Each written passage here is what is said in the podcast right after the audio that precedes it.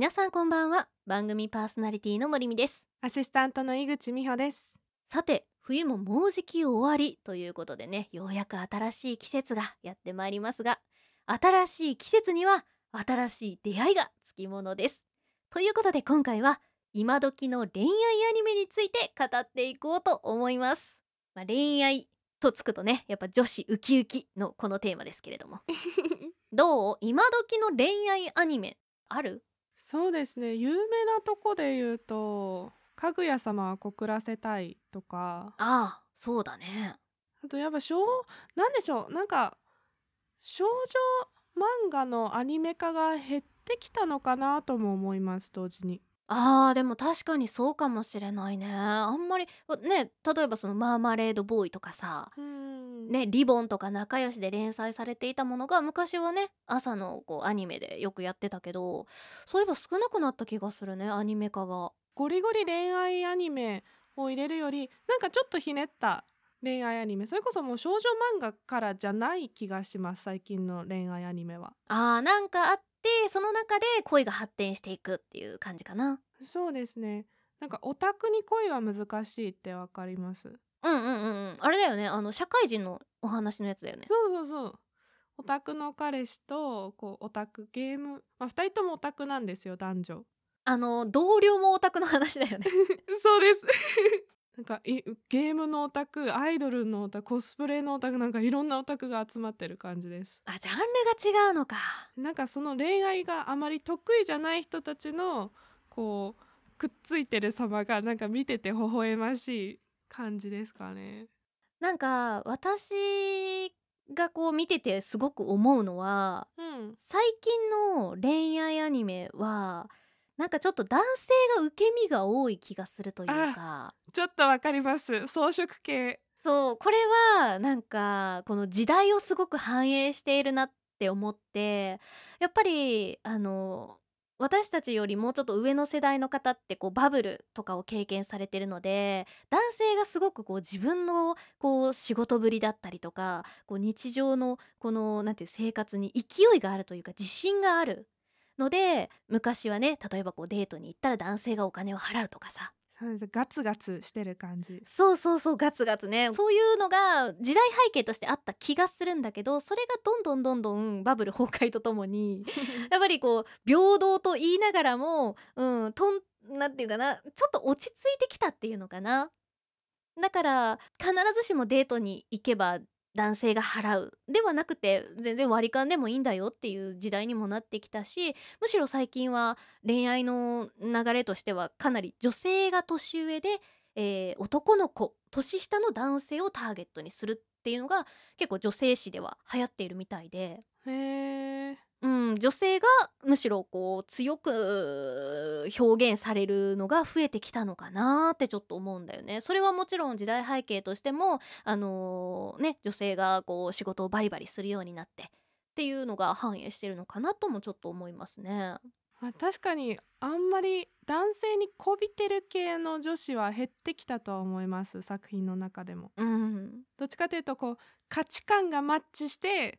あいい感じ。私も私であれる上でこの恋愛に挑もうみたいな感じが多い気がします。このさっき言ったさ時代を反映してるなって思うなって言った、そのいぐっちゃんのそのリアルな恋愛いぐっちゃんの周りのリアルな恋愛事情とかとはやっぱどう？ちょっと似てるなって思ったりする？今時のアニメとかは。えー、そうですね。距離感をすぐ詰めないとこは似てるなって思いますそれこそ今はもうスマホとかで連絡取れちゃうので何でしょう昔連絡手段がやっぱなかった時って一期一会みたいな感じで今日誘わないともう二度と誘えないかもしれないみたいなこう緊張感が何時代の話してるんだよ。でも今ってこういつでも誘えるなんかいい意味で緩いんですよあーそうだねガツガツは必要ないっていうね。むしろそうしちゃうと引いちゃうというか、うーん必死になるのがかっこ悪いみたいな感じですかねあーでもそうかもしれないね確かにね。なんか本当にライトな感じだよね若い子って。あーなんか冷めてるとも言えると思います 何でもありすぎるからなのかもしれないねそういう部分っていうのは。あーうん、全てが整っているからこそそんなに、うん、そこに対して一生懸命にならなくていいんじゃないっていうのがちょっとこう恋愛には反映されてる気がするね。ね、でも一周回って花より団子の道明寺みたいな人たまになんか欲しいなって思います。あーでもだから結局女の子はいつまでたってもやっぱり王子様はっていうのは憧れなわけじゃない。でももちろん全員が全員って言ったら違うかもしれないけどでも女性である以上やっぱり男性にアプローチされることっていうのは嬉しいとは思うんだよね。うん、嬉しいと思います。うんだけどやっぱりう装飾系というとても便利な言葉が出てきてしまって かなりやっぱね男性は受け身な気がするね私は。なんで受け身になってしまったんでしょう。やっぱ怖いからじゃない？単純に。うん私の周りでもやっぱ、まあ、告白っていうねものが少なくなったっていうのも聞くし10代の子なんかは特にはい。なんか告白しなくなったっていうのを聞きますね空気に任せるんです。そうあえ任せるの？やっぱその世代なの？うん、まあ関係性に名前をつけないというか、そういう曖昧さを楽しんで結果傷つく。傷ついちゃうんだ もう彼女いたんかいみたいになるのね でもこれは結構あると思います。でもさ今のさ関係性に名前をつけない告白をしてわざわざね好きです付き合ってくださいはい OK ですとかそういうのにながなくなった少なくなったっていうのはある種ちょっと文化的にはこう海外の文化に近づいたね。あ、そうですね。うん、海外だとねそういう日本のその形式ばった告白っていうのは難題っていうのが普通らしいからね。そうですね。向こうだともう全然体の関係からも全然ありますし、むしろ2人のフィーリングを告白向こうの人からすると告白されるって何も知らない人からいきなり好意を伝えられるみたいな感じで戸惑うらしいんですね。あーでも日本ってさ一目惚れとかあるからさあでもそれで言うとこうあの恋愛アニメとか作品に戻るんですけど一目惚れ系はどっちかというと少なくなってむしろこうハプニング系経緯があってどんどん好きになっていく系が多い気がします。あーそんな感じか。でそれがたまたまイケメンだったんで。いやもう漫画アニメの中では全員美少女と まあ美男子なんだかまあまあらまあまあ。それもでもなんか最近の風潮ではちょっと減ってきたらしいね。ちょっと私も具体的な作品あげられなくて申し訳ないんだけど例えば女性の方がとても太っているとか、あー。うん、男性の方がまあ言葉悪いけど陰キャとか。まあいわゆるモモブキャラとかですよね。うーん